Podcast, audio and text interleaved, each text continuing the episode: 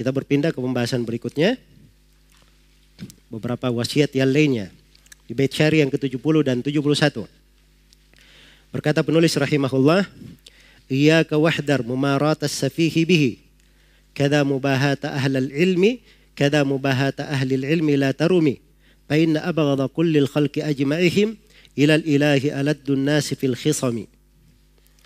Kata beliau rahimahullah, hati-hati kamu. Iyaka, hati-hati. Wahdar. Dan hendaknya kamu mengambil hadar, berwaspada. Mumaratas safihi bihi. Engkau belajar itu untuk mendebat orang-orang yang jahil. Orang-orang yang bodoh. Iya.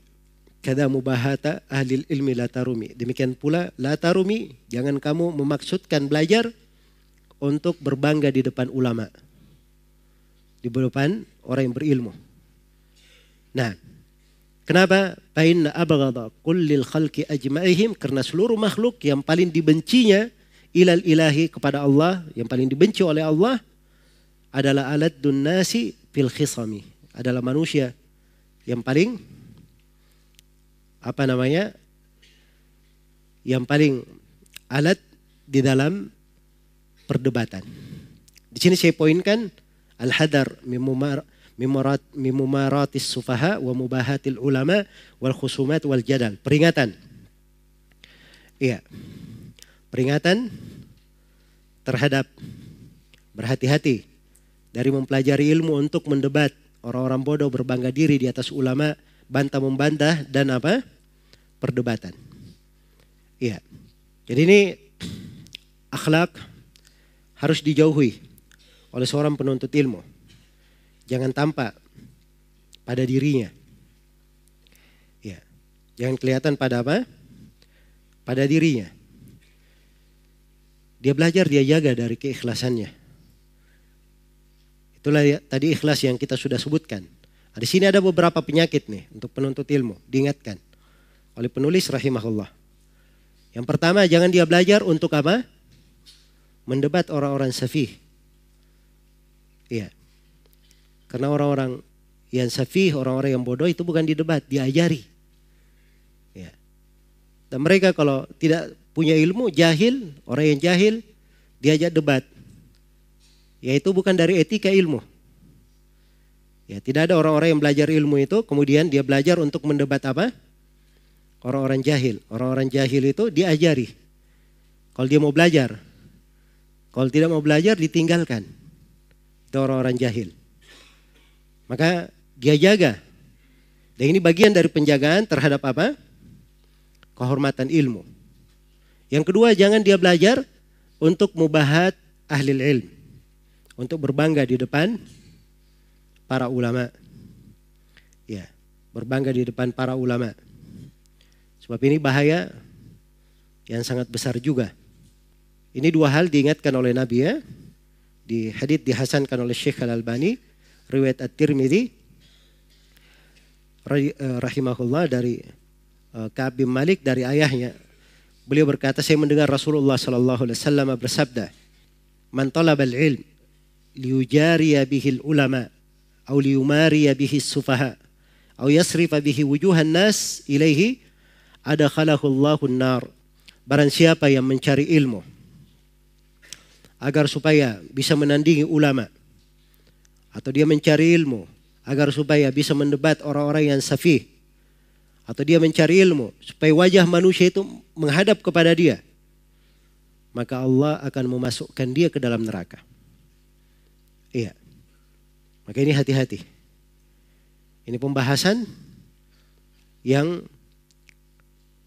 penting untuk diingat, wasiat berharga. Kemudian beliau ingatkan bahaya bantah membantah dan berdebat. Karena itu bukan akhlak dari penuntut ilmu. Iya. Dan ini beliau ambil dari sebuah hadis diriwayatkan oleh Bukhari dan Muslim dari Aisyah radhiyallahu anha. Rasulullah sallallahu alaihi wasallam bersabda, "Inna abghadar rijali ila Allah al-aladul khasim." Sesungguhnya laki-laki yang paling dibenci oleh Allah adalah al-alad Al-alat orang yang paling menentang, paling pembangkang.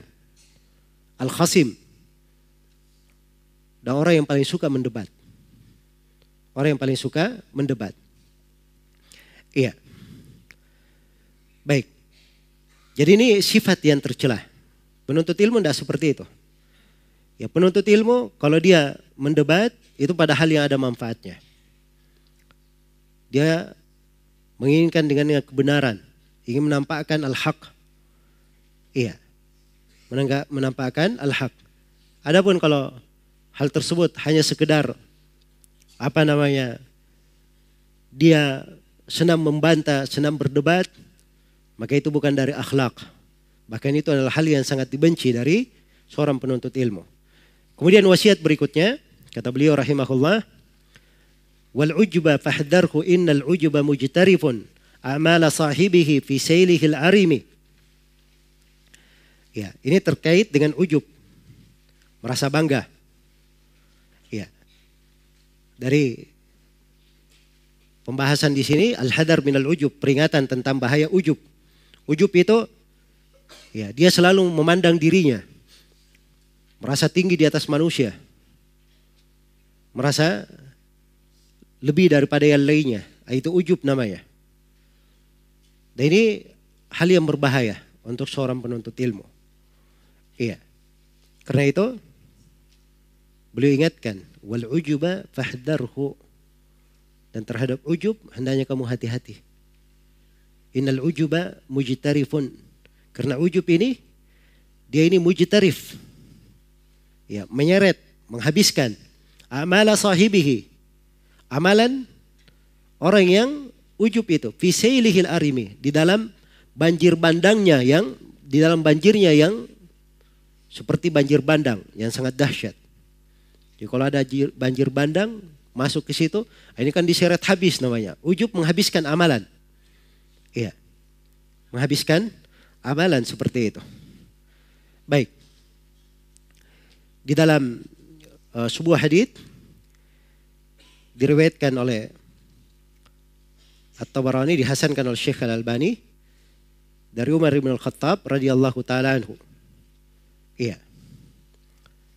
Ketika Rasulullah SAW bersabda, Yadharul Islamu, akan tampak Islam. Hatta takhtalifu tujjar fil bahar, sampai para pedagang itu berkeliling ke sana sini di lautan.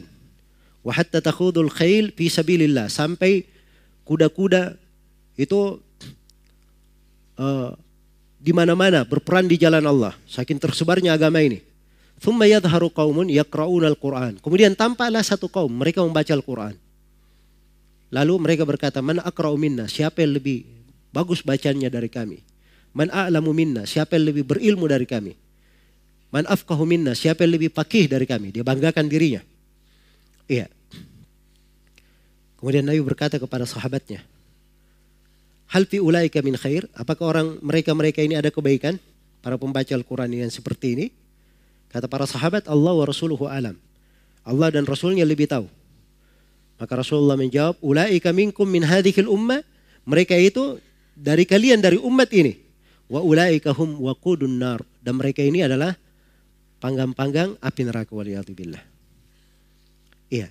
Dan Rasulullah Shallallahu Alaihi Wasallam bersabda di dalam hadits yang diriwayatkan oleh Imam Muslim dari Ibnu Mas'ud, la yadkhulul jannata man kana fi qalbihi mithqalu darratin min.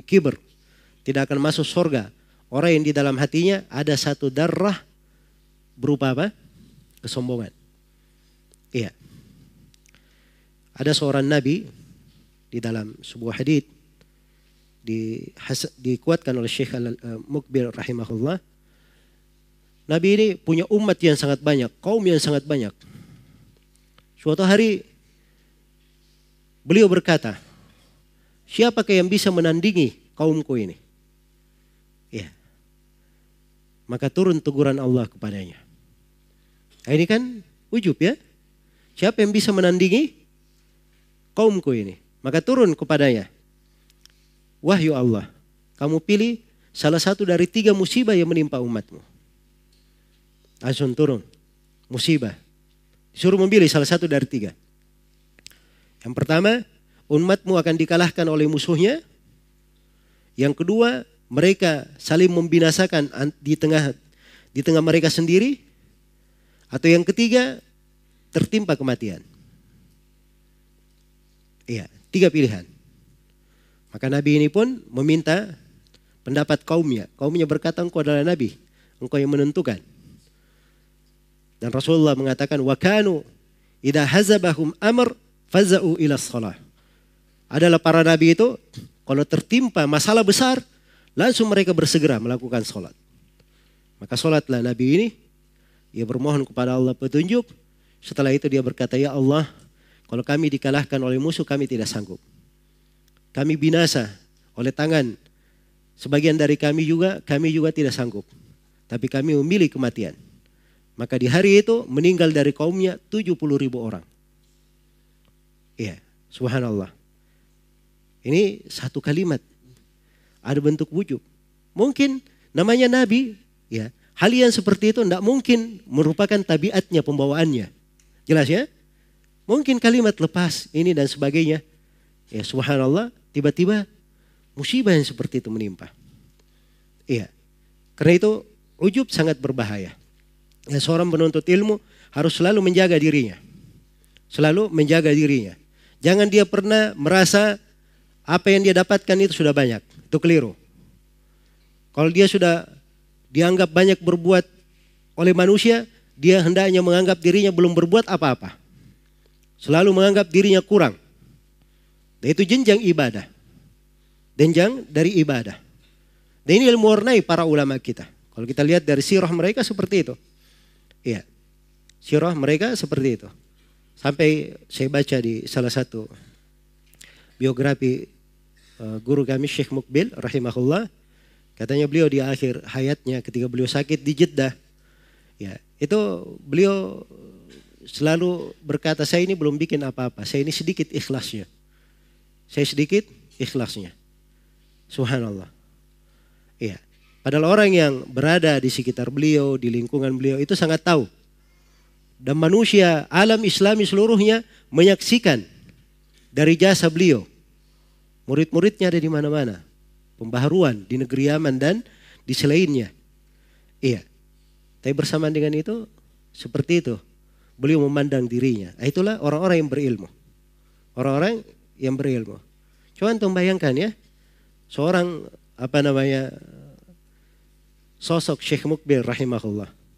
Yang beliau ini tidak pernah alfa di pelajaran. Saya itu pernah melihat ya beliau batuk karena saya duduk di depan, jadi saya lihat beliau batuk, ya biasanya beliau bawa kain, ya batuk gitu. Saya lihat darah di kainnya. Tapi dia mukanya senyum saja biasa, tidak ada apa-apa. Nah, kayak nggak ada masalah. Padahal beliau sedang apa? Sedang sakit. Sedang sakit. Mana ada orang yang seperti ini di masa sekarang ini dari apa namanya? Keikhlasannya dan kesungguhannya di dalam apa? mengajar. Tapi bersama dengan itu dia memandang dirinya, saya ini belum bikin apa-apa, saya sedikit ikhlasnya. Ya, sedikit ikhlasnya.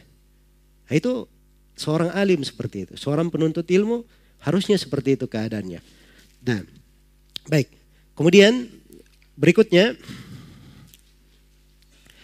di halaman 49 bait syair yang ke-73 kata beliau rahimahullah wabil muhim bil muhim ibda litudrikahu Waqaddimin nassa wal ara'a fattahimi. Ya. Ini ada dua pembahasan. Yang pertama tadarruj fil bidaya bil ahami fal aham. Ya, tadarruj. Seorang itu bertahap dalam permulaan belajar. Mulai dari yang paling prioritas, kemudian yang prioritas setelahnya. Nah, kata beliau wabil muhim mil muhim mibda ditudrikahu. Kamu mulai dari yang paling penting, yang paling prioritas, kemudian prioritas setelahnya. Ditudrikahu supaya kamu dapat ilmu itu. Ya, dibahasakan pakai idrak ya. Idrak itu melingkup segala sesuatu, mengingkup sesuatu dari segala sudutnya. Itu idrak. Jadi kalau dia ingin mendapatkan ilmu dari segala sudutnya, nah ini ada caranya, ada metodenya. Dia belajar dari yang paling penting, kemudian yang penting setelahnya. Kemarin saya sudah bagi ya, ilmu terbagi berapa?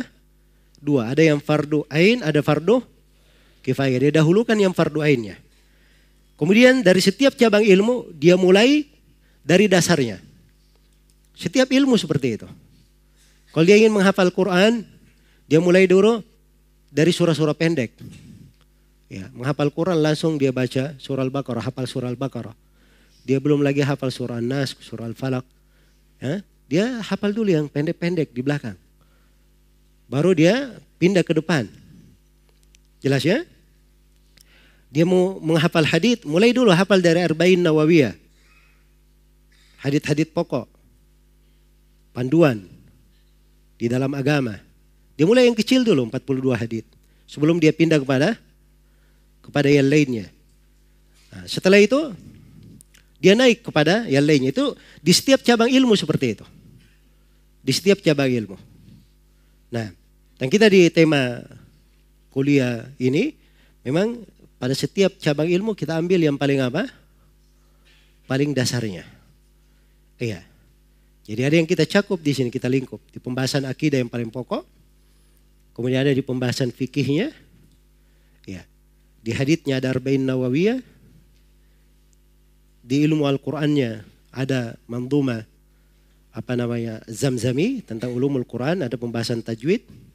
Di ilmu hadith ada kitab Al-Baikuniyah Kemudian di ilmu usul fikih ada buku Syekh Ibn Uthaymin Al-Usul min Ilmi Al-Usul. Di Qawaid Fikih ada buku Syekh Abdurrahman bin Nasir As-Sidi. Di Maqasidus Syariah ada buku dasar di situ. Iya. Jelas ya? Di bahasa Arab. Ya. Jadi di semua cabang ilmu diberikan dasarnya. Diberikan dasarnya. Ya. Jadi seorang mengambil yang terpenting kemudian yang penting setelahnya. Yang penting setelahnya. Nah, itulah belajar namanya. Sebab kalau dia sudah punya pondasi bagus, nah, akan gampang dia bangun ilmu di atasnya.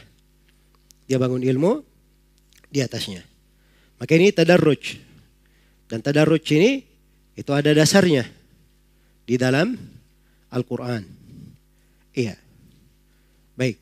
Karena itu dikatakan di dalam Al-Quran tentang Nabi Musa alaihissalam wa katabna lahu fil alwahi min kulli syai'in mau'izatan wa tafsilan li kulli syai' fakhudha biquwwatin wa'mur qaumaka ya'khudhu bi ahsaniha dan kami tulis untuk Nabi Musa segala sesuatu di alwah sebagai nasihat dan rincian untuk segala sesuatu maka ambillah dengan kekuatan dan perintah kaummu perintah kaummu untuk mengambil yang terbaiknya, ahsaniha. Diambil yang terbaiknya. Kemudian dikatakan dalam ayat alladzina yastami'una al-qaula fayattabi'una ahsana. Mereka yang mendengar ucapan lalu mereka mengikuti yang terbaiknya. Mengikuti yang terbaiknya. Itulah pada dua bait syair ya yang disebutkan oleh dinisbatkan kepada Imam Syafi'i, "Ma hawal ilma jami'an ahadun la walau ma rasahu alfasana. Innamal ilmu ka bahrin zakhirin Fattakhid min kulli syai'in ahsana. Ilmu itu tidak akan didapatkan seluruhnya oleh seseorang. Tidak akan dia dapatkan walaupun dia belajar seribu tahun. Ilmu itu bagikan lautan yang sangat dalam. Maka ambillah dari segala sesuatunya yang paling baiknya. Diambil yang paling baiknya. Itu kata Al-Hazimi di ilmu hadith ya. Ibnu Hajar di An-Nukat, beliau sebutkan pembagian-pembagian ilmu hadith. Dan dia bawakan ucapan Al-Hazimi bahwa ilmu hadith itu lebih dari sekian puluh cabang, lebih dari 80 cabang. Seingat saya, beliau katakan. Kemudian beliau katakan, kalau setiap orang menghabiskan umurnya mempelajari setiap cabang, dia tidak akan sampai ke ujungnya. Hah? Jadi harus diambil yang terpokok. Karena itu dari kemudahan yang dibuat oleh para ulama, Ibnu Salah ketika melihat ilmu hadith yang sedemikian banyak, Beliau ambil setiap dari ilmu hadith itu. Beliau bikin kesimpulannya. Lalu beliau satukan satu persatu bersama yang lainnya. Terkumpullah dari di dalam buku beliau. Ma'rifah ulumul hadith. Ah, inilah yang diringkas lagi oleh para ulama. Dari ringkasannya itu yang disyarah, dijelaskan. Dari buku Ibnu Salah juga apa namanya? Ada yang mensyarahnya, ada yang menadamnya, membuatnya dalam bentuk syair, ada yang mengeritiknya, ada yang menambahnya. Berbagai karya seputar buku Ibnu Salah. Puluhan buku yang ditulis, bahkan ratusan buku yang ditulis terkait dengan buku siapa? Ibnu Salah ini. Maka ilmu seperti itu. Iya. Dan itu juga pentingnya seorang belajar kepada guru karena guru itu meringkas ilmu. Ya, seperti Ibnu Salah di sini. Beliau ringkas ilmu itu. Jadi mudah dipahami. Kalau dia belajar satu-satu, kapan dia selesai? Tapi datang kepada guru yang sudah menghabiskan umurnya banyak, dia sudah baca, ya di banyak pembahasan, datang dia ringkas dalam kalimat-kalimat ringkas. Mudah untuk diingat. Nah itu enaknya seorang belajar dari guru. Baik. Dan terkait dengan ayat walakin kunu rabbaniyina bima kuntum tuallimunal kitab wa bima kuntum tadrusun, tapi jadilah kalian sebagai rabbani. Karena kalian mengajarkan kitab dan karena apa yang kalian pelajari. Rabbani di sini dinukil dari Ibnu Abbas, beliau berkata, Alladhi rabbin nas bisigaril ilm qabla kibarihi. Adalah orang yang mendidik manusia dengan ilmu yang kecil sebelum ilmu yang besar. Sebelum ilmu yang besar. Ya. Maka yang pokok seorang memulai bertahap. Bertahap. Karena itu datang dari Az-Zuhri rahimahullah beliau berkata man talabal hadis man talabal ilma jumlatan Fatahu jumlah. Siapa yang mencari ilmu langsung banyak, ya langsung dia borong begitu, maka perginya juga langsung banyak. Ya luputnya juga langsung banyak. Wa inna ma yudrakul ilm hadith wa hadithan. Tapi ilmu itu diambil satu hadith, dua hadith. Sedikit-sedikit. Sedikit-sedikit ini nanti menjadi bukit, kan begitu. Ya, karena gunung itu dari kerikil-kerikil kan, kalau ditumpuk menggunung juga. Iya. Air walaupun setetes, setetes demi setetes. Tapi kalau dia disimpan di wadah, lama kelamaan pasti akan penuh juga. Pasti akan penuh. Maka ilmu seperti itu. Al-yawmu syai'un wagadan mithluhu min nuqabil ilmi allati tultaqat yuhassilul mar'u biha hikmatan innama sailu ijtima'un nuqat. Hari ini dia mengambil sesuatu. Besok sama seperti itu sesuatu lagi. Dia kumpul ilmu itu. Begitu caranya ilmu diambil. Ya, maka dengan cara ini seorang mendapatkan hikmah. Karena banjir itu aliran air ya, itu asalnya dari kumpulan tetesan-tetesan. Lihat itu hujan. Hujan langsung banyak, tidak kan? Langsung setetes-setetes. Tapi tetesan yang banyak ini ketika turun dia bisa menjadi apa? Menjadi banjir, menjadi aliran air. Baik. Kemudian kata beliau rahimahullah waqaddimun nas waqaddimun nas wal ara'a fattahimi. Ini etika berikutnya untuk seorang penuntut ilmu. Dia selalu mendahulukan nas. Kalau ada nas dari Al-Quran dan hadith dia dahulukan. Dan ra'i terhadap ra'i, terhadap pendapat, hendaknya dia berjelek sangka terhadap pendapatnya. Dia tinggalkan ra'i. Maksudnya ra'i di sini ra'i yang tercela. Karena ro'i itu terbagi dua. Ada ro'i yang terpuji, ada ro'i yang apa? Tercela. Dan di sini yang dimaksud ro'i yang tercela. Mungkin akan datang nanti di pembahasan seputar ilmu-ilmu yang tidak dibolehkan. Kita akan kaji di situ tentang ro'i pembagiannya. Iya. Kemudian kata beliau rahimahullah. Di halaman 50. Baik.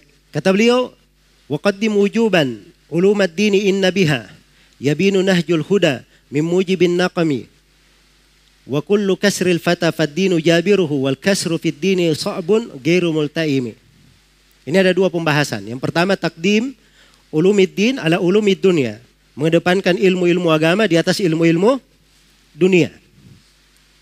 Kata beliau qaddim wujuban, dahulukan secara wajib hukumnya. Mendahulukan ulumad din, ilmu-ilmu agama. Inna biha, karena pada ilmu agama itu yabinu nahjul huda akan tampak jelas manhaj petunjuk mimujibin naqami akan beda antara jalan petunjuk dan jalan yang membawa kepada siksaan. Ya. Yang membawa kepada kebinasaan. Nah, jadi maksudnya di sini ada dua. Yang pertama, seorang kalau dia belajar, dia dahulukan ilmu agama. Dia dahulukan ilmu agama. Yang kedua kalau dia belajar dari ilmu agama, dia akan bisa membedakan antara petunjuk dan hal yang bisa menyesatkan. Antara hal yang memasukkannya ke dalam ridho Allah dan hal yang bisa mendatangkan murka Allah. Dia mampu membedakan antara yang hak dan yang batil, antara sunnah dan bidah, antara yang baik dan jelek. Iya. Baik. Jadi seorang penuntut ilmu selalu dia dahulukan ilmu agama di atas yang lainnya. Ya, dan mempelajari ilmu dunia tidak dilarang sebatas yang diperlukan. Sebatas yang diperlukan. Adapun belajar ilmu agama itu adalah pokoknya. Kemudian beliau katakan pembahasan yang kedua din yujubar atau yajuburu kulla, kulla kasrin. Agama itu akan memperbaiki segala yang patah. Ini sisi lain ya, kenapa seorang itu perhatian dengan ilmu agama. Kata beliau, wa kullu kasril fata faddinu jabiru. Setiap kepatahan pada anak muda, agama yang akan menambalnya, memperbaikinya, menutupinya. Wal kasru fid din sa'bun gairu multaimi. Tapi kalau patah di dalam agamanya, ini sulit untuk dia apa? Diperbaiki. Iya. Maka di sini seorang itu hendaknya punya perhatian besar terhadap agamanya. Itu yang paling pokok. Hartanya yang paling besar. Agama itu. Karena itu Nabi berdoa, "Wala taj'al musibatana bidinina." Ya Allah, jangan Engkau jadikan musibah yang menimpa kami pada agama kami. Iya. Sebab kalau musibah menimpa agama, itu kehancuran untuk dia. Kalau musibahnya menimpa dunia, itu mudah. Dia punya agama, agamanya memperbaiki semuanya. Akan menutupinya. Jelas ya? Dan ini hikmah sudah lama diucapkan oleh para ulama. Diingatkan oleh penulis di sini. Iya. Diingatkan oleh penulis di sini. Karena hikmah-hikmah dengan makna ini, ini sudah ada ya. Dari masa dahulu. Abdul Fatah al-Busti rahimahullahu ta'ala di dalam mantumanya Unwanul Hikam berkata wa kullu kasrin fa inna ad-dina yajburuhu wa ma li kasri qanati ad-dini jubranu. Ya, dan beliau di situ ketika di buku ini beliau kumpulkan hikmah-hikmah yang pernah diucapkan sebelumnya. Dan itu ada di sini. Dan ini yang dibahasakan oleh penulis rahimahullahu taala di sini. Baik, di halaman 51. Kata beliau rahimahullah, da'an kama qalahu al-asri muntahilan wa bil atiki tamassak qattu wa'tasimi. Iya. Mal ilmu illa kitabullahi au atharun yajlu binuri hudahu kulla mumbahimi. Bisa dibaca kullu mumbahimi. Ma thamma ilmun siwal wahyil mubini wa ma min khustumidda ala tuba limugtanimi. Ini ada tiga pembahasan. Yang pertama, tarkun tihal ahli asr. Meninggalkan pengikutan kepada orang-orang belakangan. Iya. Mengikut kepada orang belakangan. Kenapa? Ini etika dalam belajar, wasiat. Jadi kalau seorang mau belajar, jangan terikat dengan orang belakangan. Terikat dengan para as-salaf terdahulu. Karena ilmu itu datangnya dari mana? Dari Nabi dan para sahabatnya. Semakin dekat masa kepada Nabi dan para sahabat, maka semakin selamat apa? Ilmunya itu sumber yang kita ambil. Karena itu hingga hari ini ilmu itu terwarisi. Jadi kepada ulama yang kita belajar di masa ini, kita belajar kepada mereka bukan karena ilmu itu datang dari pribadi mereka, mereka warisi. Jelas ya? Adapun dari orang belakangan dia bikin kaidah sendiri, asalnya dari dia. Ya tinggalkan. Apalagi kalau itu dia jadikan sebagai agamanya, jalannya. Iya, sebagai jalan dia. Maka ini kaidah. Karena itu kalau belajar, asalnya itu seorang belajar buku-buku terdahulu yang dia kaji. Dia pelajari buku-buku terdahulu. Ya. Ini di masa ini repot ya. Kita dimasuki banyak penyakit, banyak masalah karena masuk orang-orang yang bukan ahlul ilm berbicara tentang apa? Ilmu. Dia menjadi masalah. Orang-orang yang apa? Belajar kepadanya. Ini yang mengherankan. Tidak mengerti uslub ilmu. Contoh misalnya di masa ini. Ini banyak ribut terkait dengan masalah iman, masalah irja. Hah? Masalah iman, masalah irja. Dia dengar ucapan orang belakangan, rugi. Sebab keimanan masalah irja itu sudah dibahas oleh para ulama dari masa dahulu. Dan telah cukup ucapan para as-salaf dalam hal itu. Telah cukup ucapan as-salaf dalam hal tersebut. Jadi begitu datang dia dengar dari orang belakangan, ya tentang hal tersebut, ah, ini sudah keliru jalannya. Jelas ya? Apalagi orang-orang yang memang dikatakan oleh para ulama dia keliru di dalam hal tersebut. Ada kesalahan di pembahasan tersebut. Nah, ini harus hati-hati. Jadi cara belajar seperti ini. Ini kaidahnya. Kemudian yang kedua. At-tamassuk bil amril atik. Berpegang dengan perkara awal umat ini. Iya. Kata beliau rahimahullahu ta'ala. Wabil atik kita masak qattu wa'tasimi. Dan terhadap al-atik Perkara pertama di tengah umat, di tengah umat ini tamasak hendaknya kamu berpegang wa tasimi dan hendaknya kamu i'tisam dengannya. Ya, berlindung dengannya. Ini datangnya dari sebagian as-salaf kalau menasihati. Mereka mengatakan waalaikum bil atiq. Hendaknya kalian berpegang dengan perkara yang paling mendalam, paling terdahulu di tengah umat ini. Dan ini wasiat Nabi sallallahu alaihi wasallam. Diriwayatkan oleh Imam Tahawi dalam Mushkilul Athar At-Tabarani dan selainnya dari Abu Waqid Al-Laythi. Rasulullah sallallahu alaihi wasallam pernah bersabda, "Innaha satakunu fitan." Sungguh akan, terjadi fitnah-fitnah. Ya. Maka para sahabat bertanya, bagaimana dengan wahai Rasulullah? Atau bagaimana kami harus berbuat? Kata Nabi sallallahu alaihi wasallam, "Tarji'una ila amrikumul awal." Kalian kembali kepada perkara kalian yang pertama. Ini manhaj syar'i. Di dalam menghadapi fitnah-fitnah. Seorang kembali kepada perkara yang apa? Yang pertama. Karena itu ketika menjelaskan tentang fitnah-fitnah Rasulullah sallallahu alaihi wasallam bersabda, "Man ya fa innahu may ya'ish minkum ba'di fasayara ikhtilafan katsira. Fa alaikum bi sunnati wa sunnatil khulafa'ir rasyidin al mahdiyyin min ba'di. Sungguhnya siapa di antara kalian yang hidup setelahku, dia akan melihat perselisihan yang banyak.